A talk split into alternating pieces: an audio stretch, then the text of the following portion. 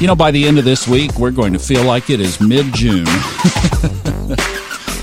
Where has 2021 gone? You know, 2020 took a while to get out of here. But 2021, does it seem like it's moving fast to you? It sure does to me. Hi, Thomas Miller on the Fun Astrology Podcast. Thank you for stopping by on this Monday, June 7th. You are waking up, if you're listening to this when you've woken up, to a Taurian moon today. I got to say, when the moon moves through Taurus, and it's that opportunity to think about grounding and centering and digging your feet into the earth. Ah, I love that energy. So think about that for today and tomorrow. And then we will ingress over into Gemini, where we are setting up for Thursday's solar eclipse. We will talk about that more on Thursday, but just wanted to get you ready for it. And this will be the second of the four eclipses we'll have this year, but this will be the last of this first batch of two. We'll have more in the fall. But we'll talk more about that on Wednesday. Now, I am going to open up readings, guys. I kind of figured this out over the weekend, at least the next thing that I would like to try. Now, don't go rushing to your computer, please. So Stop, stop, stop, stop, stop. Unless it's uh, around noon Eastern time, then you could. Don't go rushing to your computer because I'm going to wait and throw the switch on this at noon Eastern. That gives everybody, at least from Europe to the West Coast, a chance to get in on this, at least the first batch. Now, I'm telling you, this is not going to be just a few and then close it off. I'm going to keep it open just with limited times. So it's going to be fairly quick. In fact, there's one that will be available this evening. I think it's at 6 p.m. Eastern. So if you can mobilize and get ready for that, why, let's talk today. But with my schedule and the radio program that I do and just all of the various moving parts, it's easier for me to look out over the next few days. Hopefully, I can get to the point where I'm laying it out a couple of weeks in advance and put those in as the time blocks come available. So you can go to funastrology.com. There's a readings category. You can click on that. They're not going to come down. I, I really want to make these available and I have to make it work for myself. So just please hang in there with me as I try to figure this out. But I think this is going to work.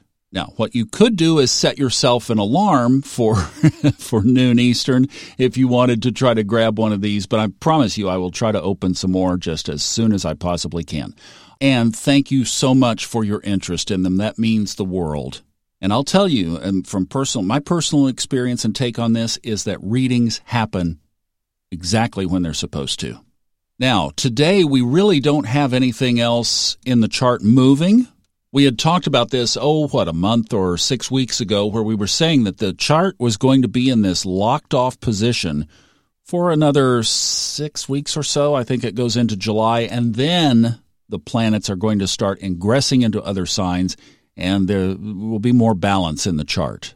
This will be a good week for us to do some listener questions. So I have a few, but if you would like to ask a question, prefer it to be in general, not specific to a particular chart but if you have a question, just go on the Fun Astrology website and right at the top leave a message, and I'd be glad to put you on here.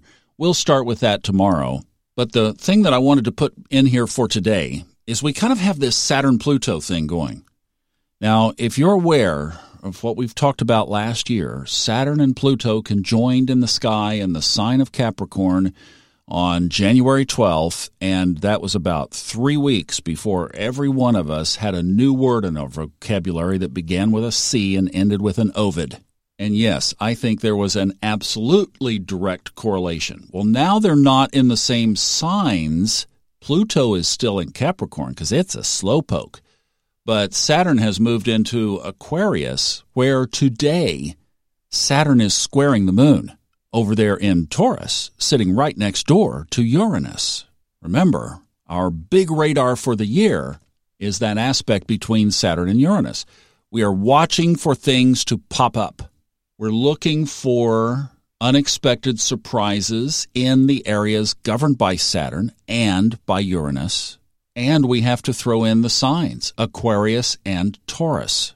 So basically, the Saturn part of karmic realignment or karmic discipline, if you will, and particularly, I'm thinking like the Saturn piece of this is where have we been a little bit belligerent about our own way?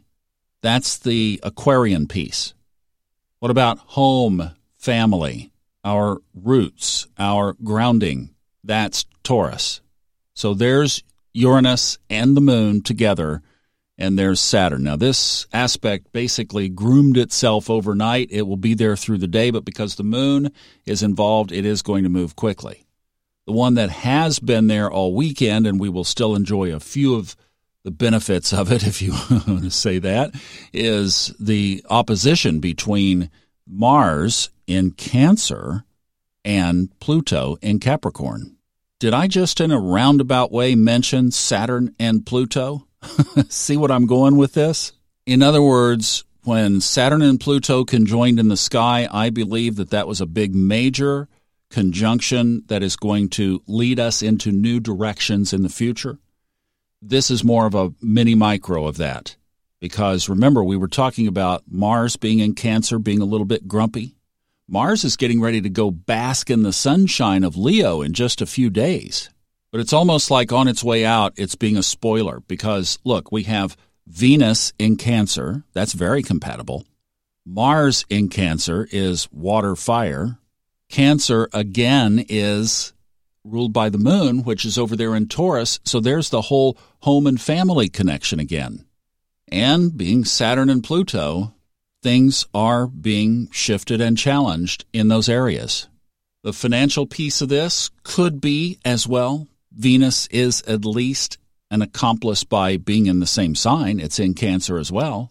So while we're thinking about the grounding of Taurus and putting our feet solidly on the earth, let's also not be afraid to do some self examination around those areas.